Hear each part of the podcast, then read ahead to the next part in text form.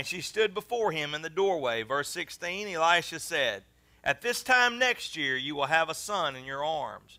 Then he said, No, my Lord, man of God, do not deceive your servant. Underline that in your Bible. Don't you deceive your servant. Then the woman conceived and gave birth to a son at the same time that following year as Elisha had promised her. The child grew and one day went out and his father and the, with his father and the harvesters. And suddenly he complained to his father, My head, my head. His father told his servant, Carry him to his mother. So he picked him up and took him to his mother. The child sat on her lap until noon, and then he died.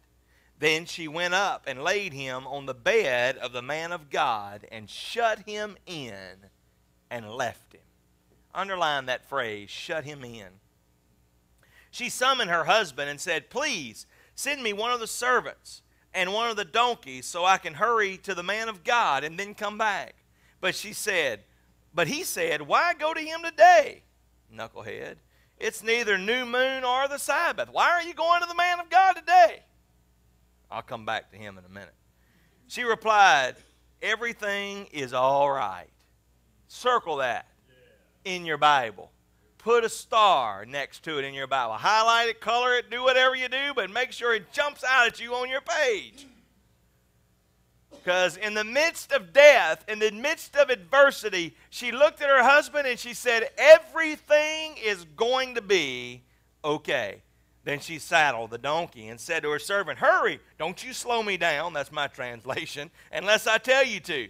So she sent out and, and went to the man of God on Mount Carmel. And when the man of God saw her, saw at a distance, he said to Gehazi, Look, there's a Shunammite woman. Run out to her. Meet her and ask her, Are you all right? Is your husband all right? Is your son all right? And she answered, Everything is all right. Circle it, highlight it, color it, put a star by it. Everything is all right. Verse 27 When she came up to the man of God at the mountain, she clung to his feet, and Gehazi came to push her away. But the man of God said, Leave her alone. She is in severe anguish. Yet she professed twice with her mouth, Everything is all right. And so he, she was in anguish. And so he says, he looks at her. And the Lord, he said, The Lord's hidden from me whatever's going on. Verse 28. Then she said to him, Oh, don't you hate this? Did I not ask you for you to not to deceive me? Modern day translation, don't you mess with me. Don't you mess with me. You tell me the truth. And so look at what she says. I told you not to deceive me. Verse 29. So Elisha said to Gehazi, Tuck your mantle, tuck your mantle under your belt. Take my staff with you and go. If you meet anyone, don't you stop to greet him. And if a man greets you, don't you answer him. Then place my staff on the boy's face. And the boy's mother said to Elisha, As the Lord lives, and as your servant lives, I will not leave you. In other words, don't you send your servant to do your job. So he got up and followed him, followed her, Pastor Ken. And so Gehazi went ahead of them and placed the staff on the boy's face, but there was no sound, there was no sign of life. So she went back so he went back to meet Elisha and told him the boy did not wake up. And when Elisha got to the house, he discovered that the boy was lying dead on his bed.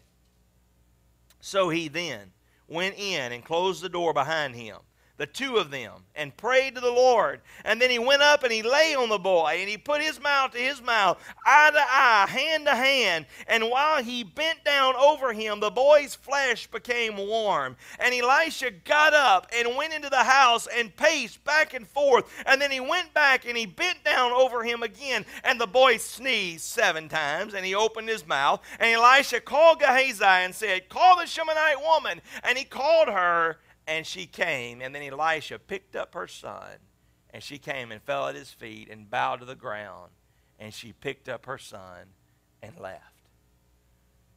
The Shunammite woman. That's all we know. Her name's not even recorded in these pages. But there's something special about her. There's something special about her because she had a heart to serve. She had a heart to serve. She was not a self serving woman. She was not a woman whose life was consumed on herself. And I want you to understand something about being a good mother, being a good believer, being a good follower of Jesus Christ means you have to be selfless, not selfish. You cannot be self serving. We live in a generation and a day and a time where we have the thing, and I touched base on it not long ago. It's called the walkaway woman, where the woman is walking away from her family, she's walking away from her children, and that women are divorcing today at four times a higher rate than men are. Four times a higher rate. I mean, come on. When I was growing up, it was always the guy messing up. I mean, he was off doing something he shouldn't have been doing with somebody he shouldn't have been doing it with and all this stuff was going on, and he was screwing up the family. He was messing it up. But today we have a thing called the walkaway woman where she's just throwing up her hands and she's walking away and she's going to pursue whatever it is It's like in her heart. Four times the rate that men are leaving. And today I want you to understand something about being a godly mother, being a good mother means you have to be selfless. And this woman was not a self serving person. Matter of fact, she was the one who wanted to serve. And we see in this passage of Scripture that Elisha did not go seek her out. Go seek her out. Elisha did not use any ministerial manipulation to get a free meal out of her. He was out ministry. He was out being the man of God, minding his own business. And she said, I want to serve. I want to be part of what God is doing through this man's life. And she said, What can I do? Well, what could she do? She could cook. And she said, I'm going to prepare you a meal. And so every time Elisha would pass that way, it must have been some really good cooking because he made it a point to go by her house. And she would feed him every time she came by. Why would she serve? Because she loved. She loved to serve. The only way you'll serve is if you love who you're serving. You cannot serve anybody unless you love them. And today I want you to know that the world tells moms and the world's, world, world tells you women that if you're spending time serving others and you're wasting your life, you are not born to serve, but you were born to thrive and to tell everybody what to do. I saw on the news this morning that it said if you are a, a mom that stays in the home and takes care of her family, that if they were to pay you, salary.com figure this out, that a good year's wage for you based on the amount amount of work you would do would be $110,000 a year. That's a lot. And if you were a mom who worked outside of the home and dealt with everything else that the home had to offer, it'd be about $60,000 a year. That's a pretty good part time job, isn't it? How many of you know it doesn't pay that? but if it did, I bet you wouldn't be leaving the house. But yet you have something far greater than that. God's given you a family. God's given you a home. God's given you children. And I know a lot of times, I mean, we're a selfish bunch. The ones you're called to serve is a selfish bunch. And you do it without notice. And you do it without gratitude. And you do it selflessly. And so many times you pass up eating your piece of pie because one of your little children come back and want another piece of pie and you go without eating any pie. And you never let people really know how much you serve them. It's kind of like the husband and wife that was married for 50 years. On their 50th wedding anniversary, the husband got up and he went and fixed his wife breakfast just like normal. And so he came back in and he had a piece of toast and he had butter and jelly, a little bit of bacon on the side, and he gave her her piece of toast, and butter and jelly, and a little bit of bacon on the side. But her piece was the end piece. And she, I mean, she lost it. On the 50th anniversary, she spun into a tizzy. And she said, I can't believe this. For 50 years, for 50 years, I've eaten bread and bacon, and most of the time, the end piece. You would think on my 50th wedding anniversary that I could have got something besides the end piece. I would have thought that you'd at least given me the good piece and you take the end piece. And the husband looked at her and he said, This is a typical marriage. Baby, I didn't know you didn't like the end piece. It's my favorite piece. And I've been giving it to you for 50 years. Been giving up his peace for all those years. Mothers are like that a lot of times. They give up and they serve and they serve and they serve and they serve. And the children don't realize they serve, and the husbands doesn't realize they serve, and they don't realize that what's going on. But we know in this story that this woman loved to serve. She loved to serve so much that she gave from her own storehouse. She fed from her own storehouse. She said, Let me feed the man of God. She fed the man of God. And she told her husband, She said, You know what? Matter of fact, this man of God, we know that he's a great man of God. We need to do more than just feed him, we need to take care of him. He needs a place to stay. He doesn't need to be staying out on the prairie. He needs to be staying in a place where he could feel the warmth and the love of a home where he's accepted. Matter of fact, why don't we build a house for him, a little room off on our house? And then why don't we put a table and a chair and a bed in it? Why don't we make it feel like home when he comes here? She loved to serve, but the reason she loved to serve was because she loved. And I want you to understand something today, moms and young ladies who are not moms, who will probably one day be a mom. The world tells you the thing that you must love the most is you must love yourself. You must love yourself, you must serve yourself, and it must be all about yourself. And that's the world's mentality. And that's fine and dandy to one extent. But the problem is, you will never have what God truly desired for you to have. You will never feel what God truly desired for you to feel. I know you think that you work and you work and you work and it's unnoticed and it's unnoticed and it's unnoticed. And many times, if you feel like it's unnoticed, your feelings are not leading you astray. It is unnoticed. But take a week off, take three days off. You'll see what goes undone. You'll see how things spin out of control. But this woman was a woman who had a heart to serve. She had a heart to love. She had a heart to give. Why? Because she had a heart for God. And what I want our young ladies to know today is that the world is telling you that your heart must not be a heart for God. It must be a heart for you and you alone and what you want and only what you want. And forget about what God wants and forget about what everybody else wants. Just chase your own dreams. If we would have lived in the world that we live in today, many of us would not be here today. I mean, just this week, we, we, we, we've learned about the acceptance of, of our president who says that, you know, he full, full-fledgedly endorses, you know, gay marriage and it's okay. And it's, it's all right. But, you know, that's just not the way God designed it. It's not what God had in, in mind for you.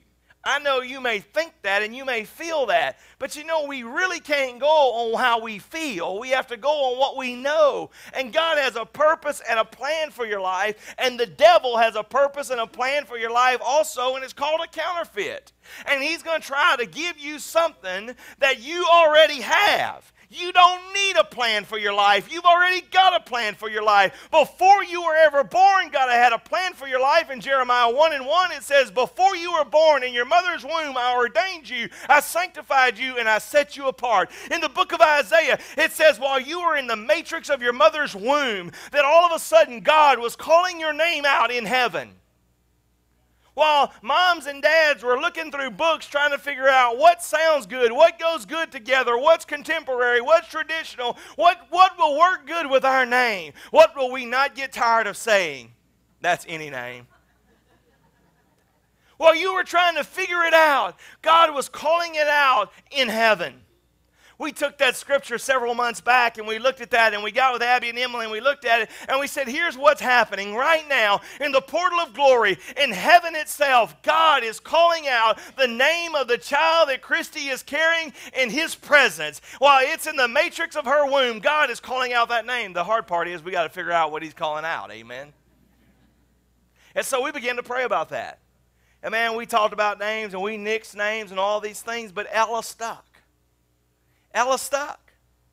And so, man, as we begin to think about this, one of the names was we. I, said, well, you know, my grandpa was named Ellis, and so Ellis and Ella and Ellie, and we went back and forth, back and forth, and we're just like, here's what we really felt like. And finally, all four of us agreed on it. Here's what we're going to name the baby, Ella.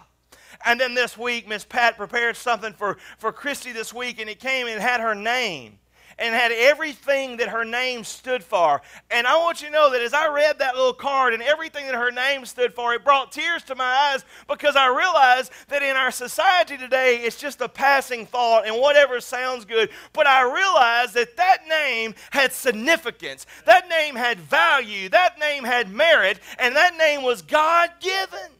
I want you to understand that God has a plan for your life. It's not a sham, it's not a phony, it's not a counterfeit. It is the real deal. But if you're not careful, there will be counterfeits all over the place, and we will chase after them. And sometimes we will go all out only to realize that that really was fool's gold. And why do they call it fool's gold? Because you feel like a fool when you try to cash in fool's gold. This isn't the real deal. But God has a great plan. I mean, come on. He did it to Jesus. Do you think that you're exempt from it? I mean, he told Jesus, you remember after he'd been fasting for 40 days and he was in the wilderness, he said, Man, if you'll, if you'll, you know, the Bible, the Bible says that if you, uh, he'll give his angels charge over you. You know, if you'll throw yourself off this cliff, that he'll catch you.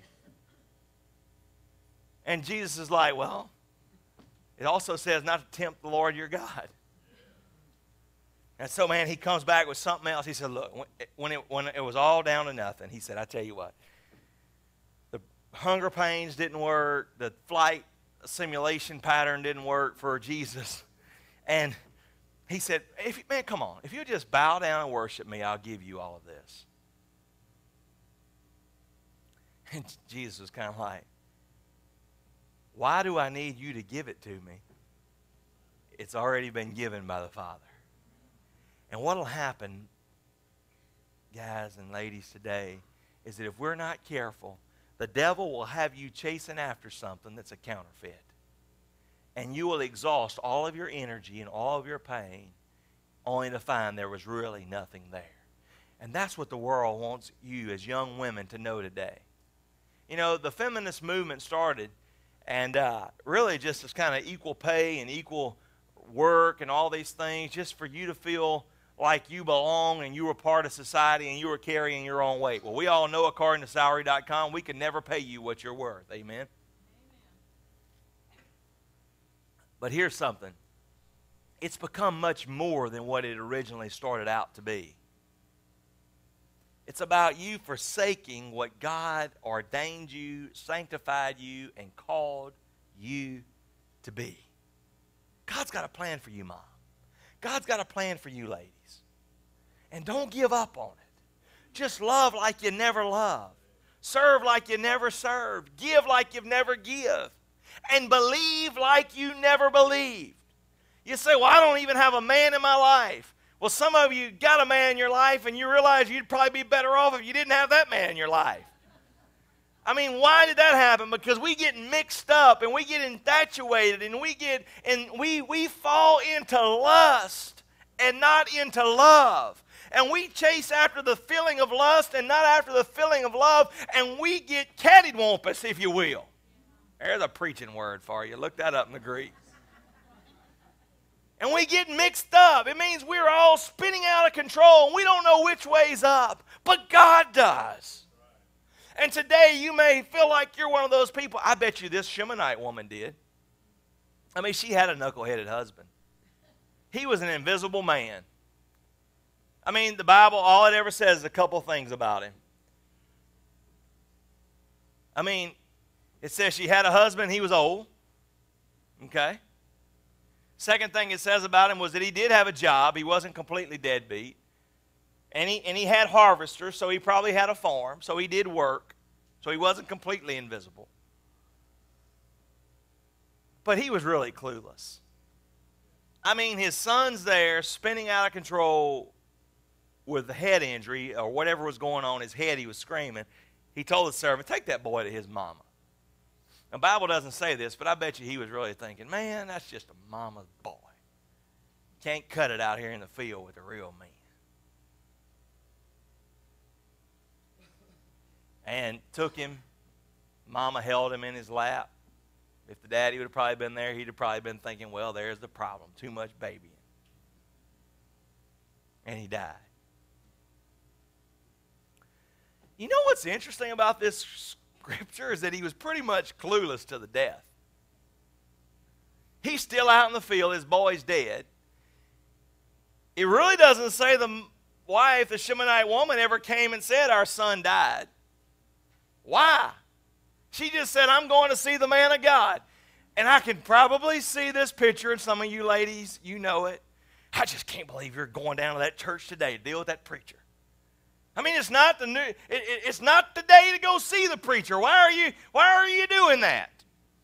Some of you ladies may be dealing with that. Your husband puffs up every time you try to go worship God or something. Listen, and, and he said, Why are you going today? Just give me a servant.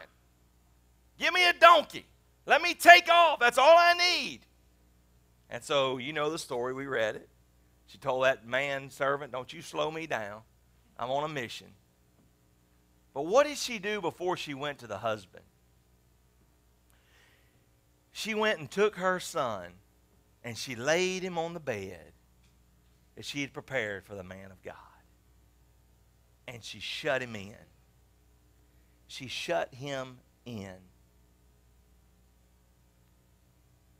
And she went to her husband. She said, Everything's going to be all right.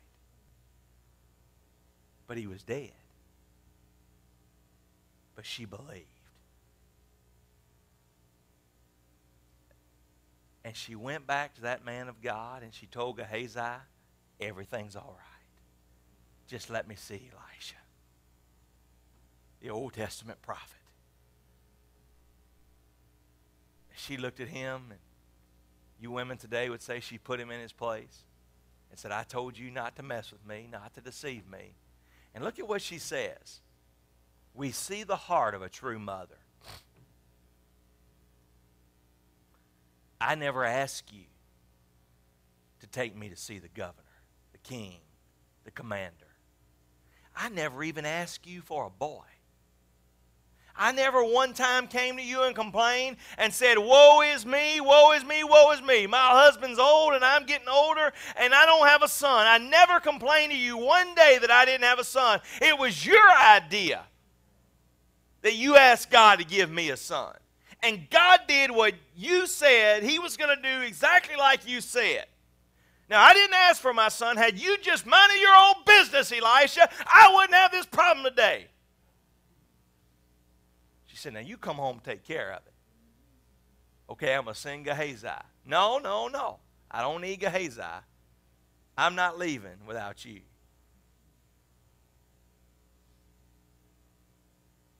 Sometimes the preacher won't work, the pope won't work, and the priest won't work.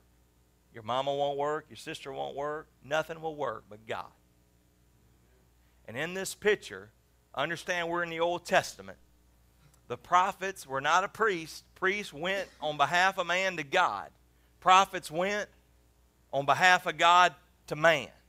They were God's mouthpiece. Hebrews 11 and 1 I mean, Hebrews chapter 1 says, in, in, in various times in our in, in, in, various times in our past that God used to speak to us through our forefathers, through prophets, through signs and wonders.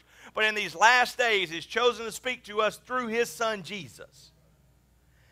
So in the Old Testament, the man, the, the, the prophet was a powerful man because he would go on behalf of God to man. That's what the whole Old Testament's about. It's full of prophets.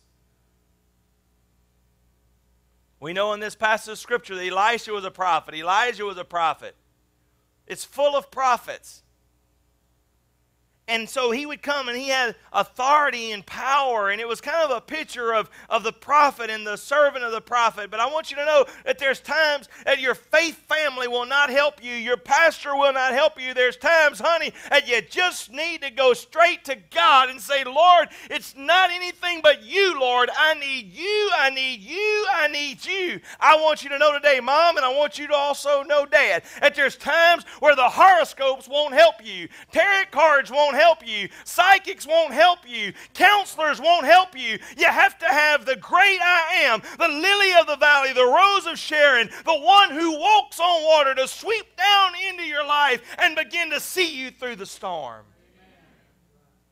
There's times that we lose loved ones. There's times that we lose friends. There's times that we lose family members. There's times that we lose our jobs. There's times that we lose our income. There's times that our life is going through a loss. And I want you to understand, my brothers and sisters in Christ, that what you have to do, what you have to believe in, what you have to cling in, what you have to rely on is Jesus Christ said, I will never leave you and never forsake you. No, never alone. No, never alone. The old hymn said, I promise never to leave you alone. I want you to know today, my brothers and sisters in Christ, on the authority of the Word of God, He's not bringing up the rear. He's willing to be the lead in your life if you will just let Him, trust Him, believe Him, rely on Him, and walk with Him. He'll go with you and for you where you don't even have the strength to go. Is your life so messed up today that your heart's so broken and you don't even know how to pray? You don't even, all you can do is cry yourself to sleep and wet your pillow with tears. If it is, my brothers and sisters in Christ, I want you to know personally, I have been there. And on the authority of the Word of God, the Bible says in Romans chapter 8, and even when we do not know what to pray, the Spirit intercedes with us with groanings that cannot be understood by man. The Holy Spirit is interceding for us on our behalf when all we can do is grunt and groan and cry and believe God, the Holy Spirit will work a miracle in our life. He said, Well, Pastor, I've lost someone in my life that I love dearly. Why didn't God raise him back like the Shunammite woman's son? Because God has a greater purpose and a greater plan. God has a greater joy in our life that He wants to fulfill. Yes, it may feel like hell by the square inch when you're walking through it. When you're walking through the midnight hour, when you're walking through the depression, when you're walking through the, the overwhelming strength, it may feel like you can't even breathe. But I want you to know that if you will not give in, He will not let up. When you can't feel God working, when you can't see God moving, it's because He's doing something in your life that's so big that you can't even see it moving. I mean, how many of you saw the world spin yesterday? I mean, how many of you went outside and said, wow, this world's turning?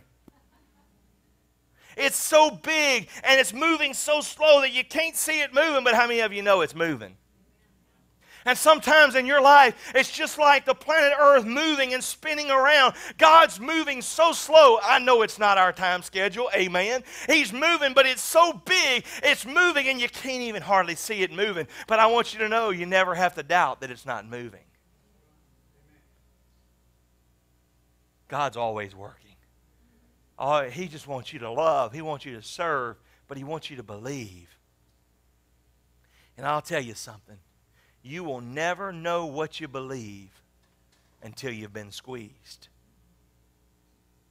He says, You're hard pressed on every side, yet not crushed. I did an illustration one time when I was speaking to some, some students. I had about five different tubes of things. And I'd say, What do you think the color of this substance is based on the tube? And they would shout out a color, and I'd squeeze it out, and it'd be something entirely different. Why? Because you can't judge what's on the inside by what's on the outside. And you never know what's on the inside until you'd put pressure on it and you'd squeeze it. And when you squeeze it, what's on the inside squirts out. I'm telling you, when this woman was hard pressed on every side, she took her son and she shut him in with the only place that she really knew the power of God was. And it was in that little room that she had built, and where that little table and that little bed was, and that little chair was stationed. And she took that boy and she shut him up. She locked him in. And she went out to get the man of God. And I'm going to tell you something today, my brothers and sisters in Christ, moms. We need to shut our children in every chance we get where the power and the demonstration of God is. And then we need to just cast ourselves uh, cast ourselves prostrated at his altar and just say, Lord, I need you to move. I need a miracle. I need your divine intervention. I need your Holy Ghost power. Everything's going to be all right. Everything's going to be all right. If they live, it's going to be all right. If they die, it's going to be all right. If my husband stays, it's going to be all right. If he leaves, it's going to be all right because God, you are not judging me on what other people do. You are judging me on how I live through what you're doing in my life. You're judging me, Lord. You're, you're looking at me. You're, you're, you're, you're giving me my examination on how I live. I remember, man, when I was walking through the adversity in my life and the, the failing marriage in my life, I remember thinking, oh man, man, this is going to happen, this is going to happen, that's going to happen, this is going to think that, and this is going to think that. And when I realized that everybody thought the worst, it was so liberating because I realized one day, and I told my sister, I said, you know what? When the whole thing's said and done, people are not going to look at me and say, and judge me on the merit of what somebody else decided to do, but they're going to judge me on how I choose to live through the adversity that I walk through. And I want you to know we see that in the book of Job. And his wife came to him and said, You knuckleheaded man, you, in modern day translation, why don't you just curse God and die? What have you done? You have messed this thing up royally. We've lost the farm, we've lost the children, we've lost everything we have. And Job said, Though he slay me, I'm going to go down serving him, singing his praises. Am I to be so hypocritical that I'm to take the good things from God and rebel and walk off when I have to go through adversity? And I'm telling you, on the authority of the Word of God, you know how that story ended. God restored back everything multifold. She said, Everything's going to be all right. It was her prayer, it was her statement of faith. It wasn't her husband who was still out in the field worrying about the crop. It wasn't her mother in law. It wasn't her mom. It wasn't her sister. It wasn't her brother. It was her statement of faith. She said, Everything is going to be all right. Everything is going to be all right. And I want you to know today, Mama, I want you to know, mothers, don't you give up. Don't buy into any junk the world is selling you. The world tells you you're old fuddy dud because you decided to stay home and raise your family, take care of your husband, which is a multi time job, take care of your children. If you're willing to make that sacrifice financially and stay home, don't you let the world make you feel bad because you decided to do that. I mean, we just saw that in presidential politics not long ago. Even though Mitt Romney has more money than he can spend, his wife decided to stay home. And that you remember that woman came out and said she's never worked a day in her life. Well, you could you could tell she really didn't understand a lot about families, huh? Here's what I want you to understand. Don't you sell out for fool's gold. You walk away from the most precious thing God's ever given you. It's called a family. Don't sell it out. Don't give up on it. If you sell out something, sell off some things that let you be part of your family. Don't try to gain everything the world has and lose everything God's given you. You say, well, it's easy for you to say, preacher. Oh, it's not. It's one thing to preach it, but sometimes it's pure D Hades to live it.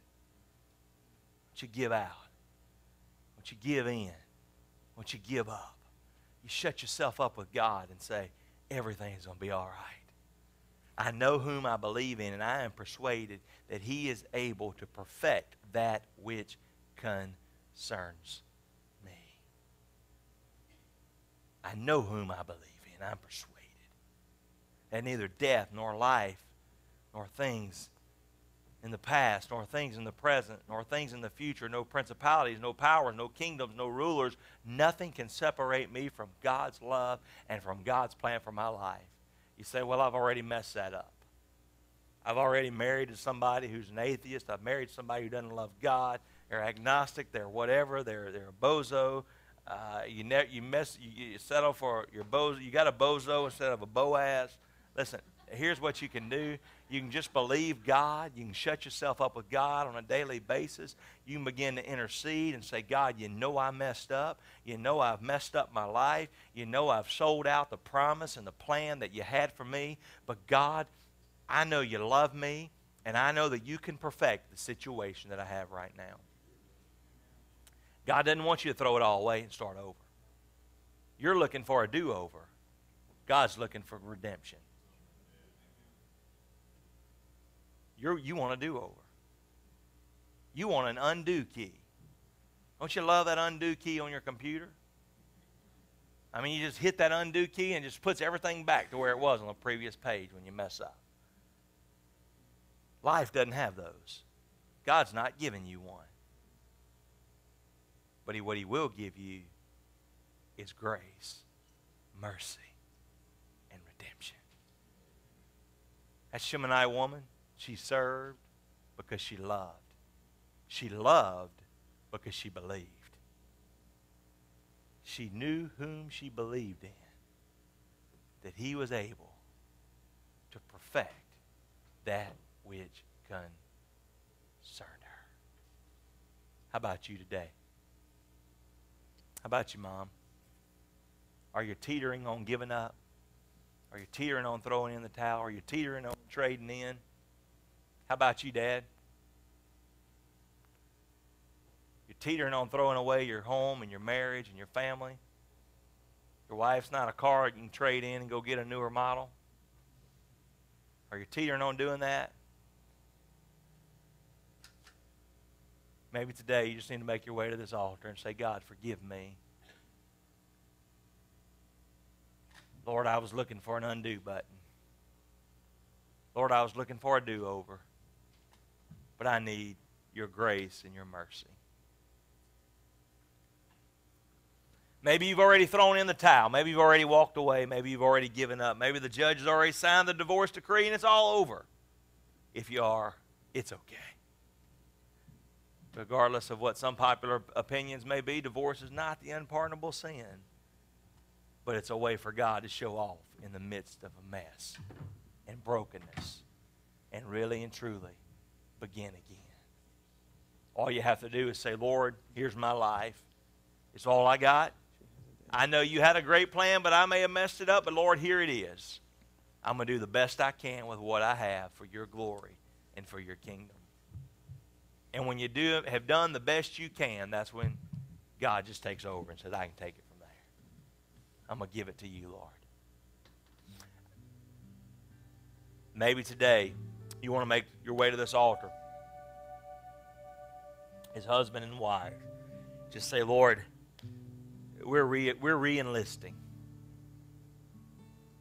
We're re-enlisting. We're recommitting I gave you my heart. We gave you our home a long time ago. But Lord, you know we've walked through some tumultuous waters since that day. And Lord, you know our, our heart's not hot for you anymore.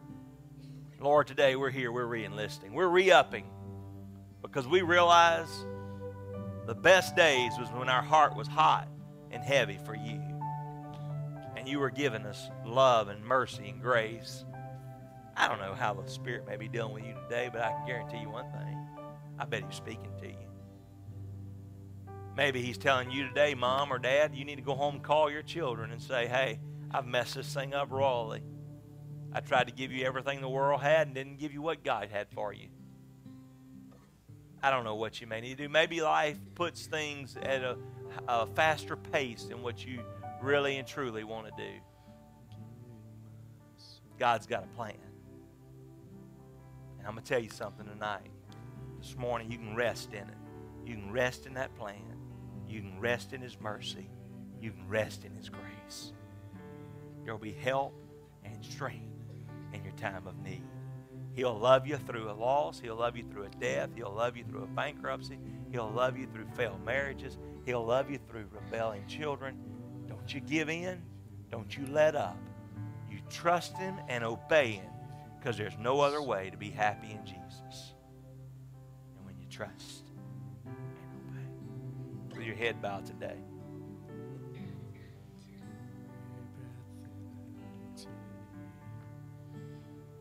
Maybe you're here and you just say, Pastor, I don't, I'm not going to call out each one of those things, but maybe you're here and you just say, Pastor, I need him. I need God to move in my life. Would you pray that I'll have strength today to start afresh and be like that Shunammite woman? Shut my family in, lock the door, say everything's going to be okay. Because I know whom I believe in. Maybe you need God to give you a fresh start. If that's you, would you just slip your hand up and say, I need God to move in my life? I'm going to pray for you today. Thank you, dear sisters. Thank you, young man. I see you, dear sister. Young lady in the back, I see you. Somebody else.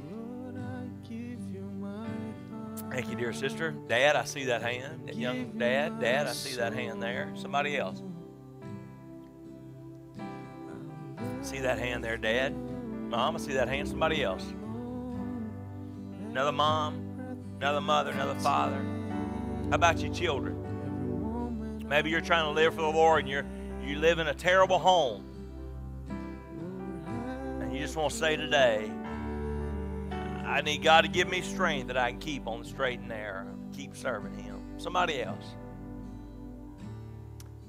Lord, today you saw these hands that went up, and Lord, you know every one of them represents a, re- represents a home, represents a life.